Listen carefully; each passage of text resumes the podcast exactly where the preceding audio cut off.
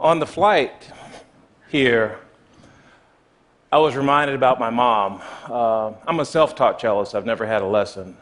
I studied double bass, but I just picked up the cello and started playing because I loved doing it. But my mom was an inspiration to me. I, I, did not realize she was an inspiration because she got her music degree through a mail order course, the U.S. School of Music. While raising two kids, she received a lesson a week in the mail and practice. And at the end of a couple of years, she put on a recital. And uh, I'll be 50 this month, and it took me that long to realize that she was that big of an inspiration. Uh, I'm just going to keep, yeah, thanks, Mom.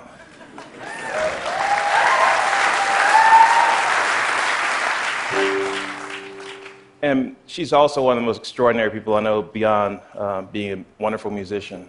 I want to play a little bit for mom, and your mom's as well, actually.